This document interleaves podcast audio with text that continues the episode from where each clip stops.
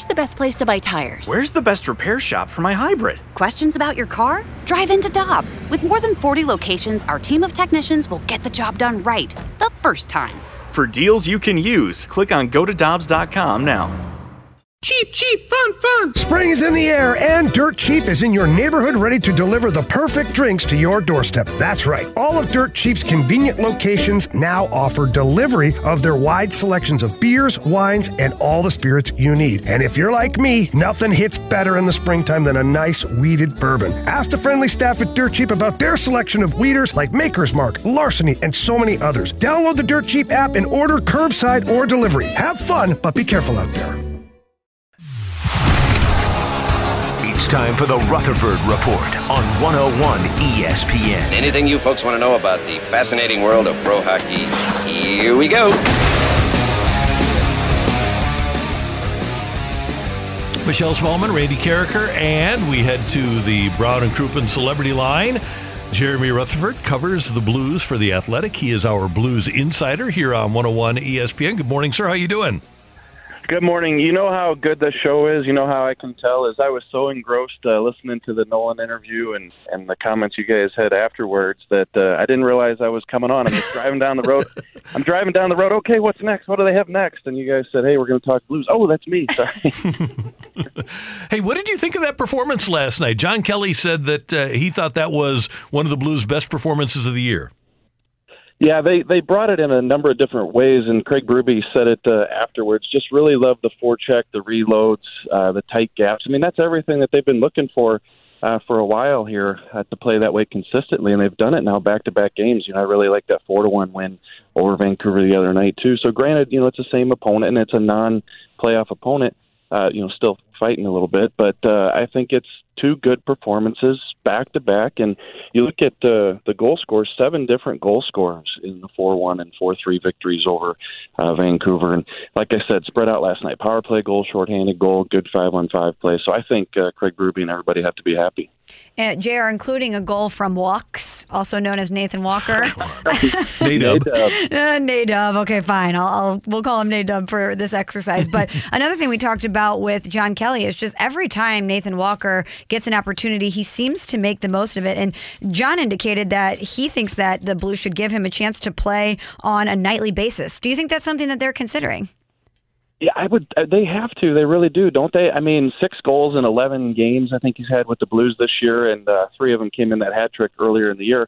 Uh, but he, you know, he's undersized, but he gets the job done. He's probably so tired of hearing about being undersized. Look, earlier in the year, uh, the Blues tried and used Dakota Joshua. You know, they they have Mackenzie Ke- MacEachern in there now. You know, they've tried other parts looking for some identity on that fourth line. Well, maybe that identity is a guy Nadub who scores and, and plays well. So I know the playoffs are going to be different. You're going to want to, you know, get guys in there and, and lay some hits, and you know the pressure is going to kick up for sure. It is.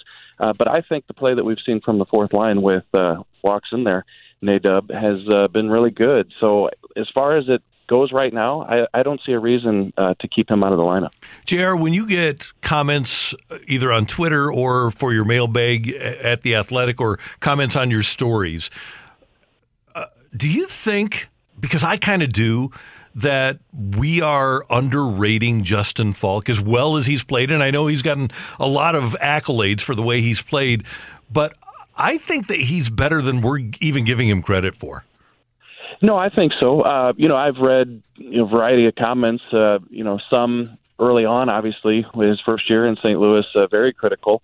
Uh, I think he's definitely turned that around, and and maybe not to the point where you know people look at him as a great player in St. Louis, but yeah, I do see a lot of compliments of uh, Faulk and, and his play, and you know, talking about uh, you know laying hits, and you know, Justin Faulk isn't really undersized, but he's not a big guy either. But every night, I just looked at the stat sheet. Every night, you can pencil him in for four or five hits. You know, he's always finishing his checks and playing that style of game. So to me, he just does a lot of everything, and and and you don't often talk about him being out of position or, or making the wrong play, Randy. So I think a lot of people have come around on him and and see that he's a good player. But you're right, he probably does deserve a little more credit than he gets. And there are a lot of times with defensemen when the best thing that can happen for them is that you aren't talking about them the next day. And you and I, we, we always go back to Bob Plager, right? He would go into the locker room and say, hey, did you do anything that caused your team to lose the game? And if you didn't, then you were fine.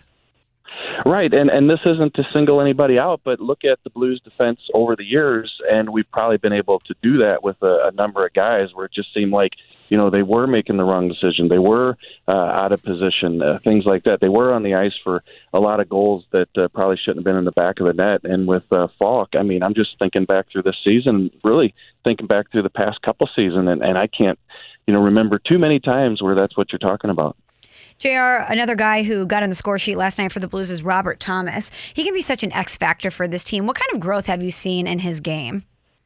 Just tremendous. Uh, you know, this year has been a huge year for him. Uh, number one, staying healthy. I know he did have an injury uh, earlier, uh, but not to the uh, you know effect of uh, the past couple of years where he missed significant time. And and so uh, I think his game's developed because he's in the lineup and he's he's uh, getting a bigger role. But with Craig Berube and the coaching staff, like we've seen with other players, you know, Barbashev being one of them, you have to not earn it, but when they give it to you, you have to do something with it. You know, that's the point that I want to make. And sometimes players are given uh, responsibility and they don't do anything with it. Well, you know, if the coaching staff puts you out on the ice for a key face-off or late in the game, things like that, and a goal gets scored, guess what? You know, Ryan O'Reilly's going to be out there next time that situation comes around. But Robert Thomas has won those big face-offs. You know, he, he's made plays down the, the, the stretch in games uh, to help the Blues win. So that builds uh, trust, confidence, and, and he's back out there. So uh, to me, everything. And, and, you know, you don't have to look much further than the fact that he's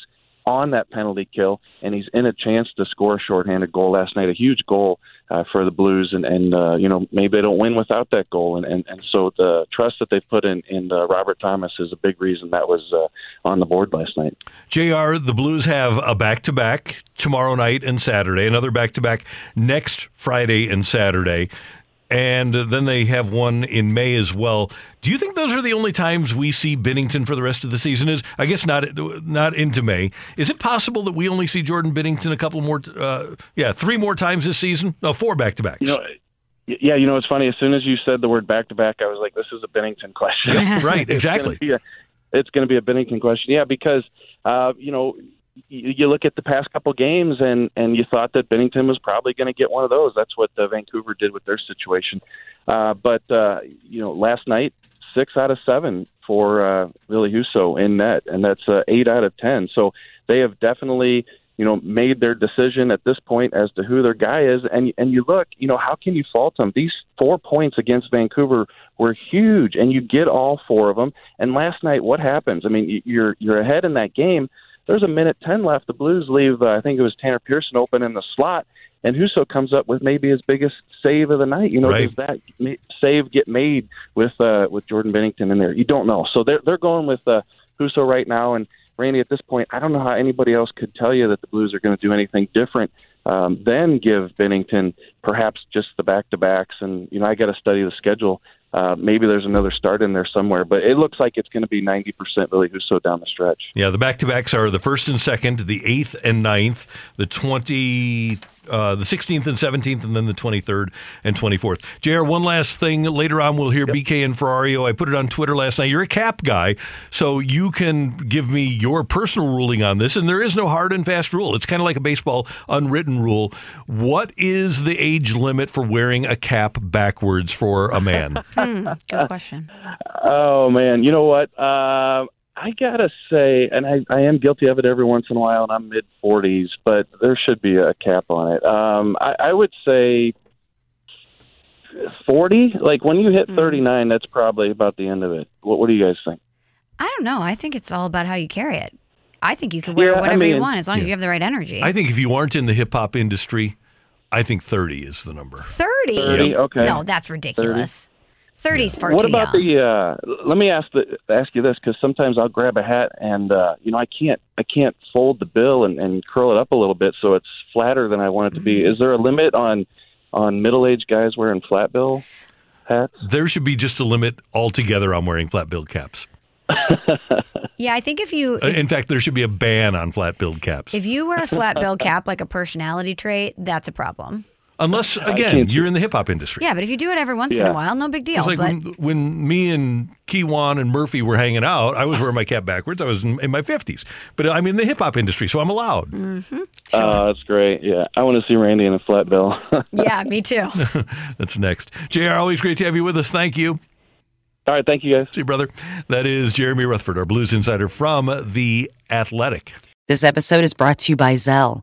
Whenever you're sending money through an app or online, it's important to do it safely. Here are a few helpful tips. First, always make sure you know and trust the person you are sending money to.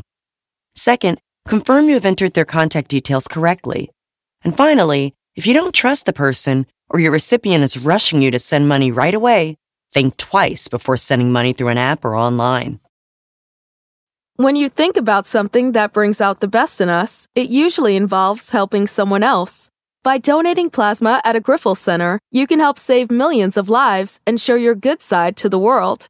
You'll join thousands of people who donate safely each week, so patients get the plasma derived medicines they rely on. And you'll be rewarded up to $1,000 your first month. Learn more at grifolsplasma.com.